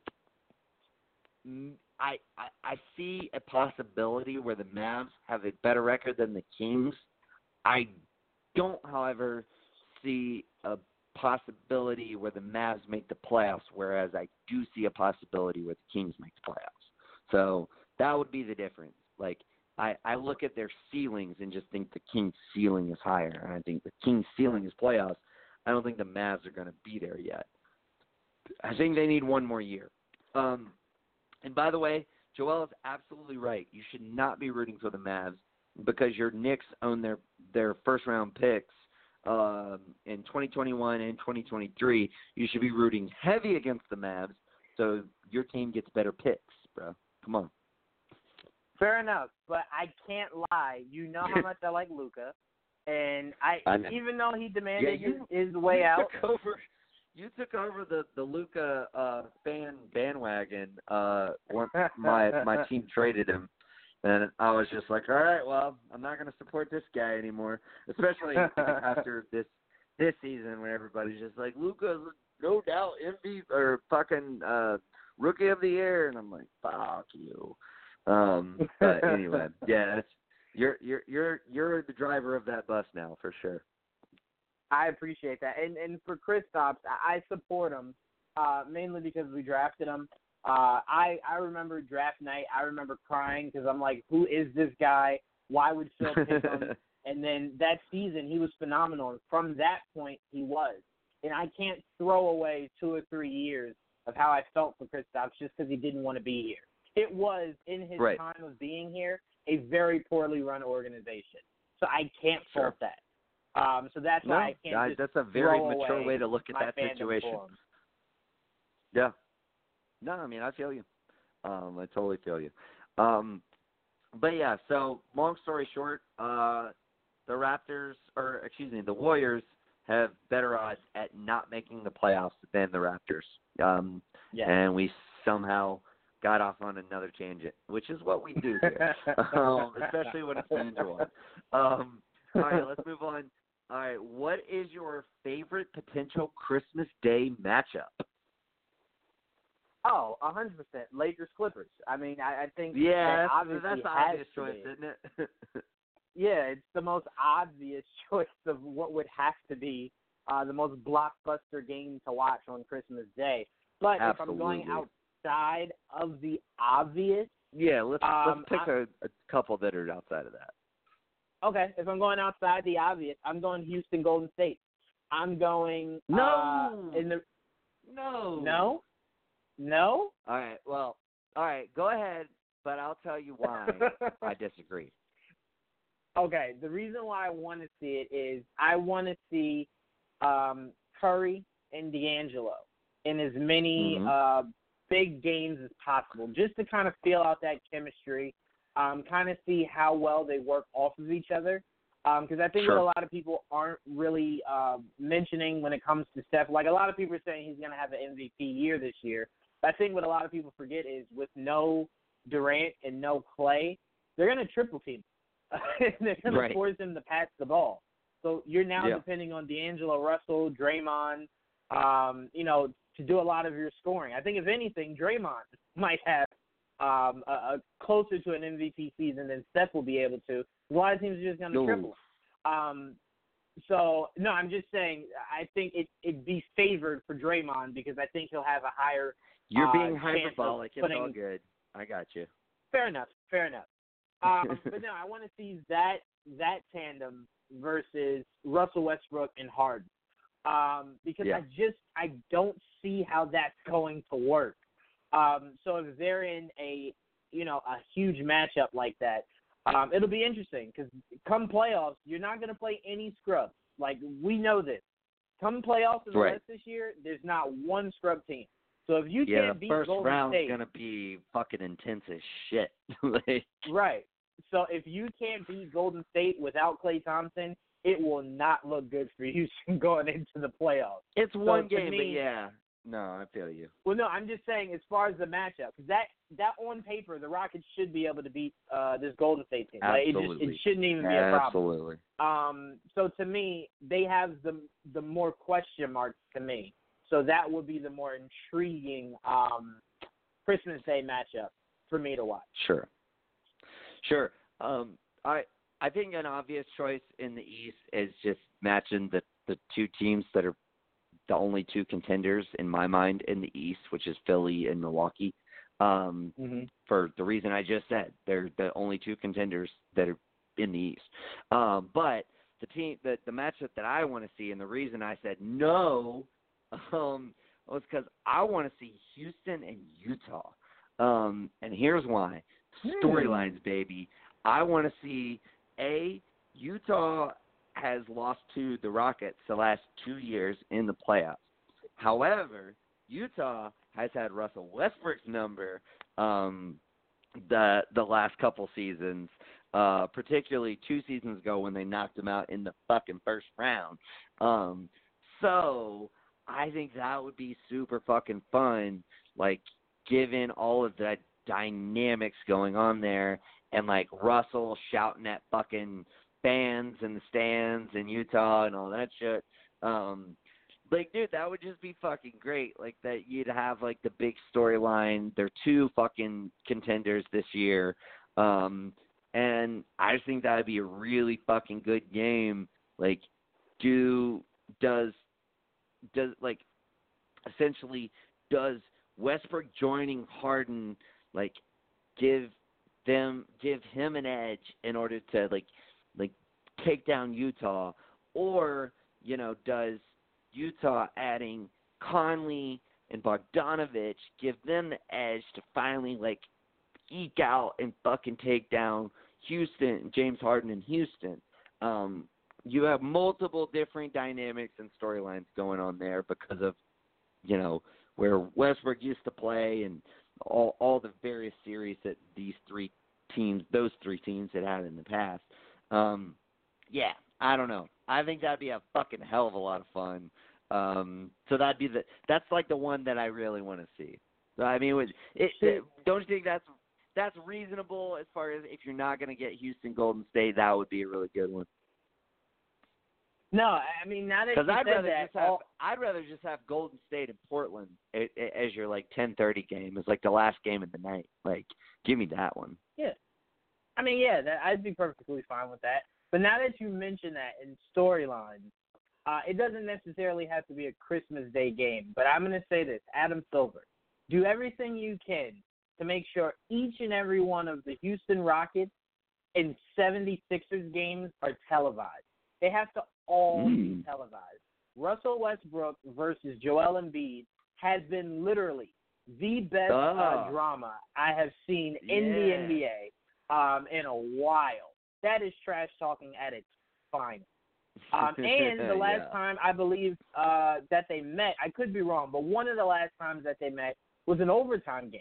Um, that I believe Russell Westbrook won, or Paul George won the game uh, for them, but Westbrook waving That's goodbye right. to Joel Embiid. Yeah, him Yeah. waving goodbye to Joel Embiid. That was classic. So if anything, Yeah. I'd love to see was that so as like a uh, as one of the games. But if not, just make sure all of them are televised because you cannot rob us of that great, great drama Yeah, there's only between two. those two players.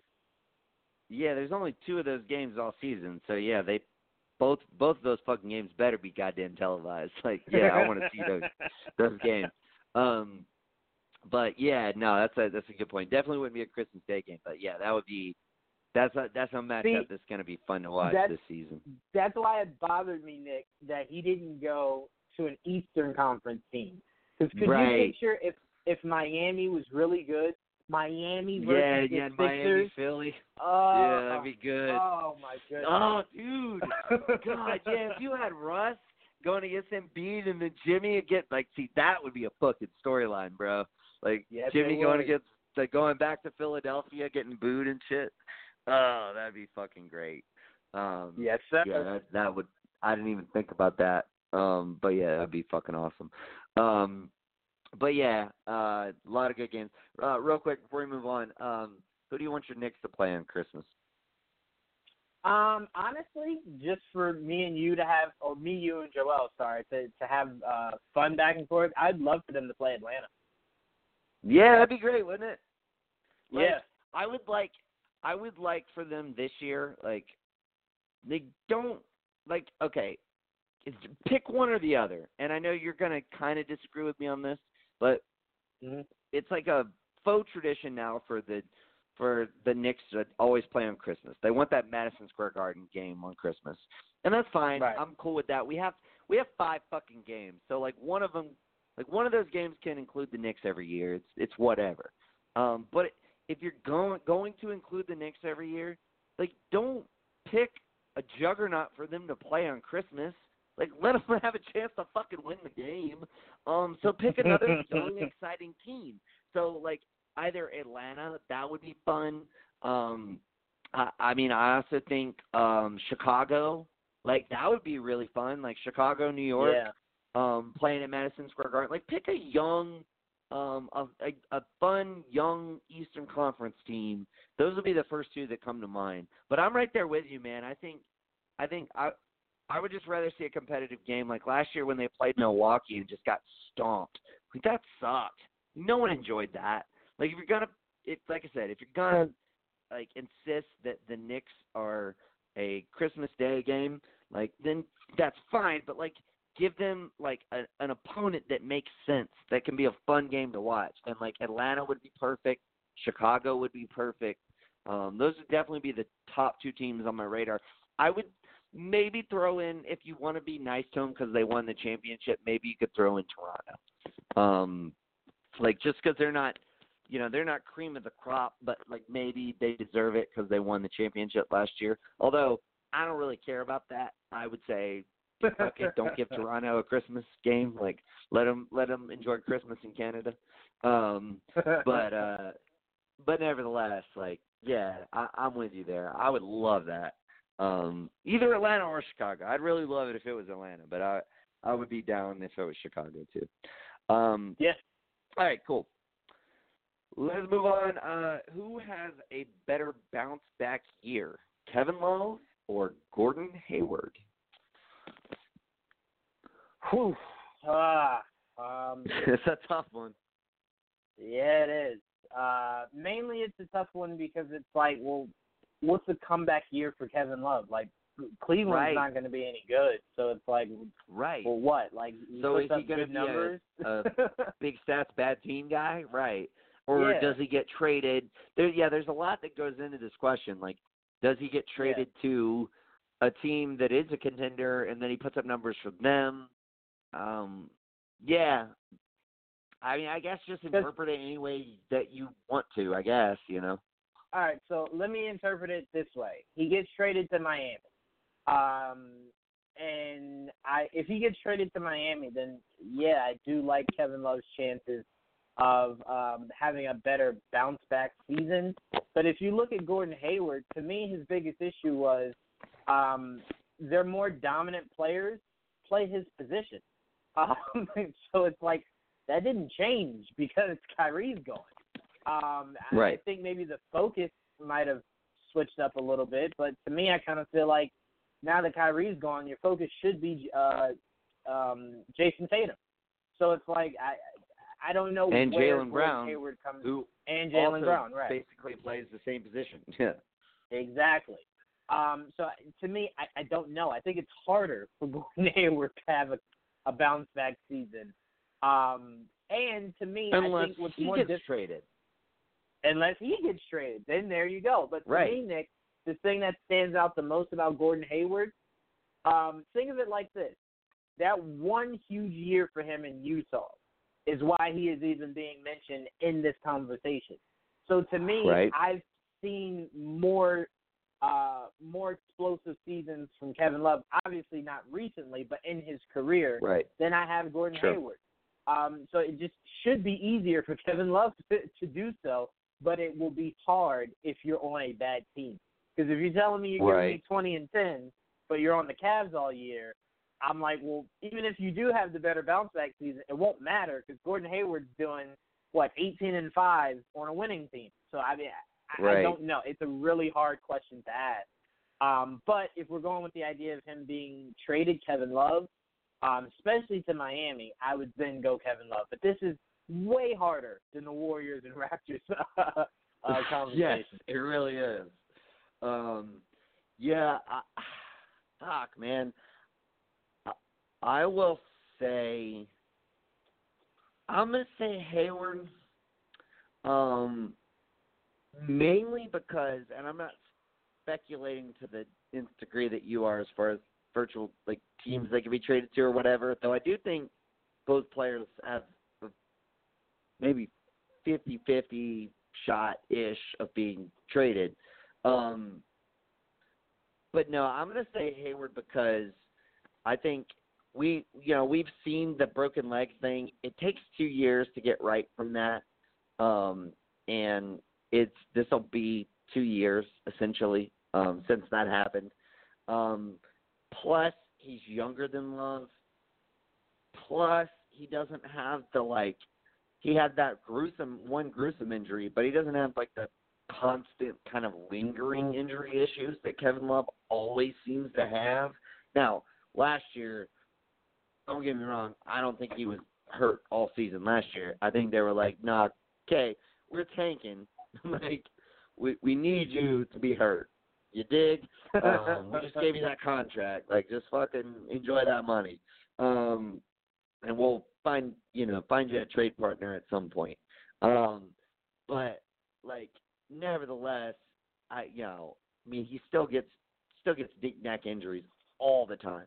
So I don't know. That would concern me more as far as who can stay on the court more. Um, now, but the thing that concerns me with Hayward is if you really listened to the guys who were plugged, who were really plugged in with Boston, um, I think this could have been an in- interesting question too. Um, like, there's an argument as to who was more disruptive to Boston. Was it Kyrie and his like weirdness, um, and his leadership in quotations, um, or was it Gordon Hayward getting minutes that three or four other guys on that team thought they deserved? Um, like that was a big thing within their locker room. Um, and I, I don't know the answer to that question. I would I would still kind of maybe lean towards Kyrie, but just as far as last year's team, but like as far as this year's team with Kyrie not there, um, maybe that becomes a bigger issue.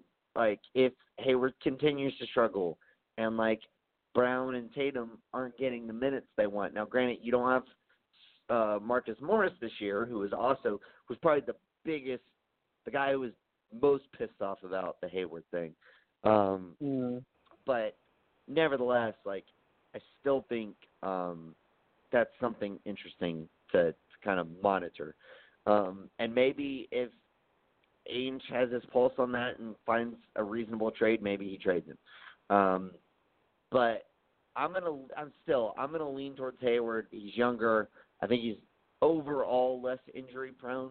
Um, and I think being two years removed from the injury, I think he'll he'll kind of this will be a, a solid bounce back year for him. Whereas Love, I don't know. I don't know if he'll ever really have a great year again. Um, yeah, or even just like really good year, I guess I should say, because I don't think Hayward's gonna have a great year. Um, but yeah, so I, I'm gonna lean towards Hayward. So you're leaning Love, I'm leaning Hayward. Um, but yeah, that's a tough question. There's so many ins and outs to it. Like, uh, uh, props. I fucking Joel. Uh, I don't. I don't know who sent that question. Joel does, but like, props to whoever the fuck sent that question. You know who you are. Um, we're. I should be way more professional about this. I should be like, uh, you know, um, thank you to James Jackson from Wichita for sending us this question. uh, oh well. Um, but uh, but yeah. Uh, all right, let's move on. We got one more question, and then we'll wrap this thing up. Um, I like this question a lot too. Um, who is this year's Sacramento Kings? Um, and by which I would imagine, like, who's the team that everyone thinks is going to be shitty, but is actually going to be good? Like, maybe not playoff good, but actually going to be good.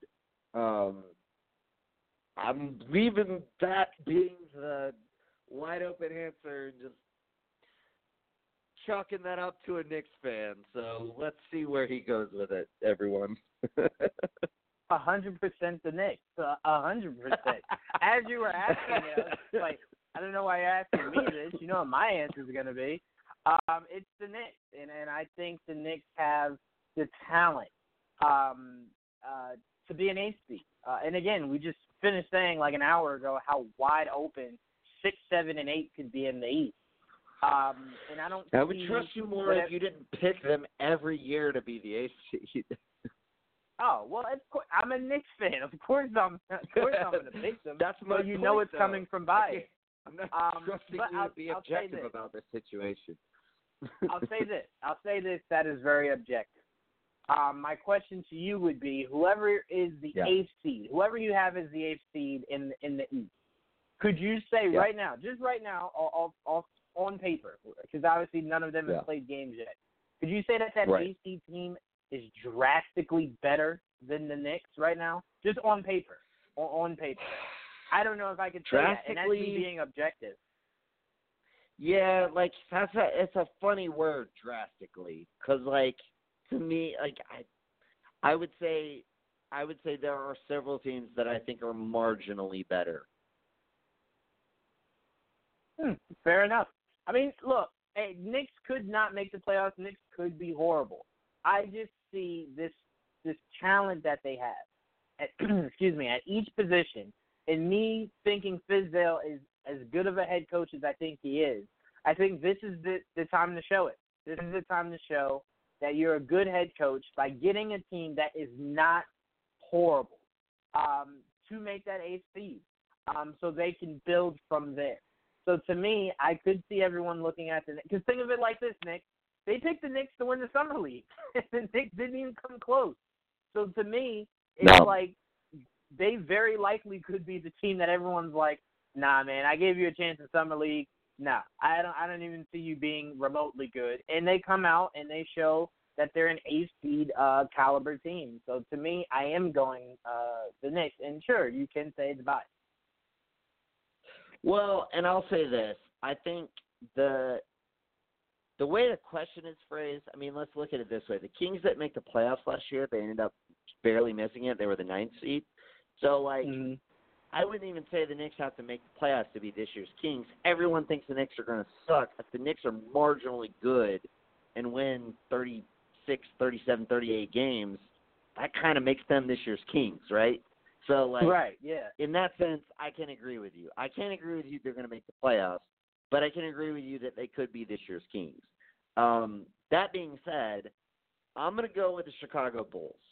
Um, Yeah. I know you probably thought I was going to go with my Hawks, and I like my Hawks. No, I'm glad you I go with think- the Bulls. Well, let me let me lead in with this because I think I like what the Hawks did in the draft, but you got to look at this. You got to look at this everywhere. Um, we don't have Bazemore anymore. We traded him. Um, so there there goes our longest member, our our most continuity member. Now, granted, he wasn't even a starter at the end of last season, but still, that's that's something of note. Um, we traded Taurean Prince. He was a starter last season. Um, that's also something of note. Um, we uh, lost Dewayne Dedmon. He was our starting center. That's a big piece for us. Um, there's a lot of pieces that have come and gone from last year's team. Vince Carter, we don't know he's still a free agent. We don't know if we're going to get him back and have his mentorship and leadership um, in the locker room. I I just don't look at this team and and say we have a bench of I, I don't know maybe like let, let's not include Bembry. I like Bembry because he he can play defense. He's not a great shooter, but like if you're talking about like just overall like our bench, um, minus our young core, so minus Bembry and Cam Reddish, who are like coming off the bench, who are obviously still young players. I mean, we have Evan Turner, Allen Crabbe, Chandler Parsons, Jabari Parker. Um, that's not very good. None of those guys are very good. so, like, well, I think they can fill minutes and, you know, they can fill roles within the team. I don't think we're going to be that good. Um, I, I, I hope we are. It'd be great. I would love it. I would love if we were like a fringe playoff team, that that'd be fun. Um, I I just don't see it happening. Um, but for the Bulls, I do. I I love love love the pickup of Tomas. Um, he's uh basically a six foot seven point guard, um, who's kind of like the perfect kind of guy to pair next to a very undersized shooting guard in Zach LaVine. Satoransky's not a plus defender, I would say, but he's a mediocre defender, and just his general size gives him like an advantage that a lot of players would not have. Um, I, I, they, uh, Otto Porter played way better when he got there um, versus when he was in Washington last season. I think he fits in very well with that core. Um, I think he's a really he's a plus defender. He's an excellent three point shooter. He's a good player. Um, hopefully you have Lauri Markkanen healthy this year. I think Wendell Carter, um, with a year under his belt, is going to make a leap. Um, I do uh, also like um, the. I don't know how effective he's going to be this season, um, but I, I do like the pickup of Daniel Gafford where they got him. Um, I don't think he'll ever be like a good defensive center, which he'll always be a backup. But I, I do like that pickup. Um, Coby White, I think is will be perfect as far as like a 20 minute a night. Like let's bring him in slowly, let's groom him type of player. But Satoransky's obviously your starter. Um, I look at a guy like Chandler Hutchison, um, who kind of slowly transitioned um, into the NBA. I hope he gets more minutes. I think he could be a really valuable piece uh, for them. And then like the big the big guy who they brought in, I, I think who they spent more money on than anybody is Thaddeus Young. Um, just a fucking solid defender. Can play the three, can play the four. Um, so it gives them a little bit of positional versatility there. Um, and so like if if Markkanen goes down, if he gets hurt a little bit, which he's kind of been banged up his first couple seasons, you plug in Thaddeus Young and you're not missing a beat as far as like quality. It's a very different kind of player, but it's still a fucking really good player. And when you got a guy like Zach LaVine, um, you know, you're not missing uh, you know, that extra fifteen to eighteen shots that maybe Lauri Markkanen would take um, when you know Thad Young's going to take like seven or eight. Because um, like Zach LaVine will be like, "Shit, I get an extra ten shots. All right, let's rock." um, so uh, yeah, I mean, I I think they, I don't I don't know how down on them a lot of people are. I I, I don't know how high on them a lot of people are. Um, but I mean, I just look at them and say that could be a team that could be as high as like a six or seven seed they could be as low as like a 10 or 11 seed. Um, but I feel like a lot of people would probably have them more pegged towards that 11, 12 mark. Um, and I think they're going to be considerably better than that. Um, I think they could make that step uh, this season and and be the Kings of last year. Yeah, I mean, you know my love eh, eh, uh, for um, Zach LaVine. Zach LaVine. Um, so I'm I'm not even going to remotely try to hide that. I have an extreme love for Zach LaVine and his game. You love shooting um, guards who don't play defense. You love Zach LaVine. Yeah, well, apparently. You love Devin Booker. Yeah. yeah. It's like your two favorite yeah, guys who aren't Knicks. You know or have funny? no you know other affiliation for the Knicks. Oh, and you love Luka, The, Shooting guard doesn't play defense. Like there you go. they're all from they're all from the tree of Melo. Melo's the scorer that doesn't play defense, so maybe that was just There you to go. the tone for me. Um, but no, I, I love. I'm a huge fan of Zach LaVine, and I'm also a huge fan of uh Marketing. I think I'm saying his name wrong, but you know how I Yeah. know his name. I like Mark Um, a lot. I was I was totally wrong on him um in the draft. I I had him at like ten or eleven and he went seventh and is probably like the fourth or fifth best player in that draft. So Oh, a hundred percent. Um, and I th- I thought I used to think he was a poor man's KP, um, but I had to upgrade that um, because I think he's very, very, very talented. And um, you know, the idea of them being this KP's year's a better defender. yes, KP's a better yes, rim better protector. defender. Right. Um, and what's funny about saying, you know, they could be this year's Kings is that I honestly think they're gonna make the playoffs. Um, I also Yeah, they- the guy they very much the. Hornets. I'll, I'm also the guy that thinks the Hornets will make the playoffs, but that's a whole nother story. Um, Wow. I, I, Just I wow. do think, yeah, no, we won't get into that. But you guys already Well, then that already be- said how crazy That I should have been that. your pick, not the Knicks. Wait, you think the Knicks, the Bulls, and the Hornets are going to make the playoffs? Who the fuck do you have on the out? I have them six, seven, eight. Yeah, but like that's what I I'm saying. Bulls like, who- six. Oh, but my well, question have- is, who do you have one through five, and who do you have like nine, ten, eleven? okay. Or so do you not like? Yeah. No, one one through five. I got um uh Milwaukee again is number one. Yeah. I have Obviously. uh Philly, Sixers. Boston. actually yeah. actually no. I actually have um the Pacers as my number two. I think with Oladipo Wow. coming back, they're going to make a huge step, a huge step. Because I will say this again, he was playing MVP level basketball before before he got injured. I will never back Yeah, down but- from my stance on that. Um, Yeah, so but there's I'm going, like, dude, I don't know if you heard, but there's a report that came out like a couple days ago that said he might not be back until January, bro. Oh, damn! Really? No, I didn't hear Yeah. that.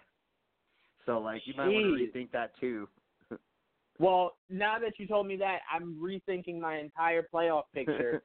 um, but but yeah, but yeah, I, I did have. I mean, they're still that gonna really make the sucks. playoffs, but Right, probably. right. I still have them in But- the playoffs, just probably lower. Right.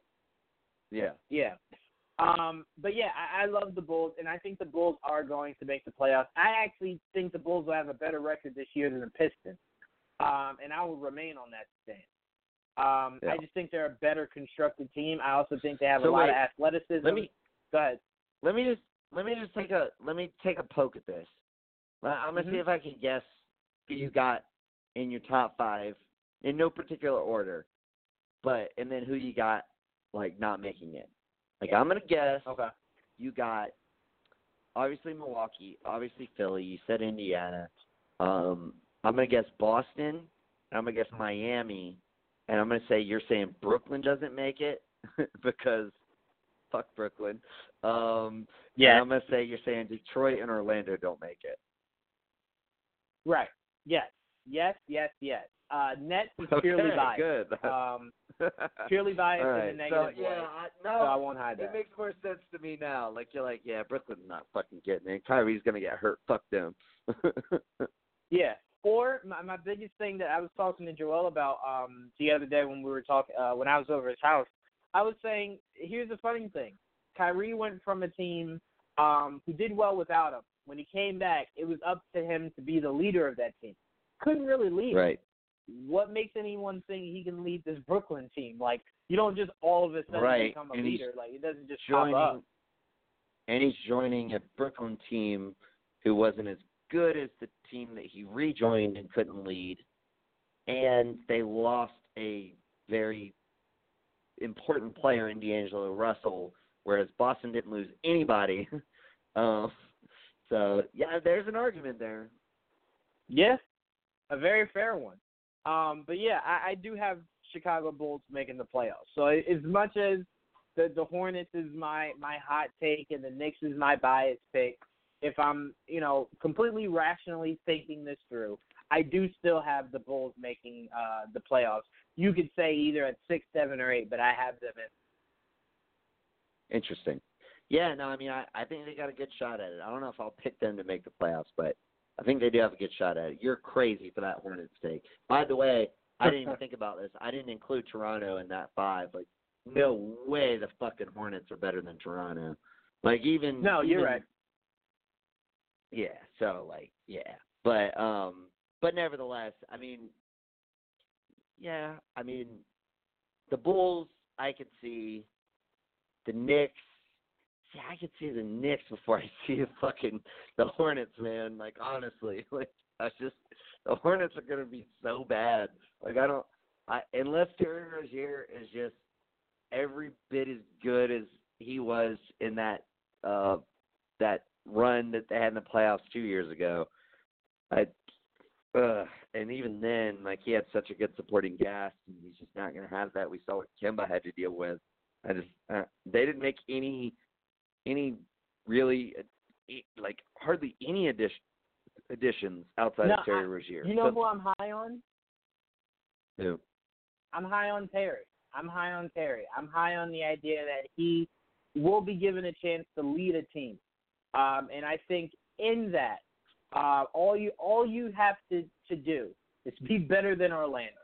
Um, and I think the, the Charlotte Hornets have potential to be Well, better than Orlando. I think I think you have to be better than Orlando, Detroit, you know, fucking Miami, Toronto. Like you don't have to be better than all those teams, but you have to be better than some of those teams. Chicago, like there's even Atlanta. Like I think Atlanta, as much as I just got through saying I don't, I'm not as high on them objectively speaking, um, just this year, um, as a lot of people are, especially some Hawks fans.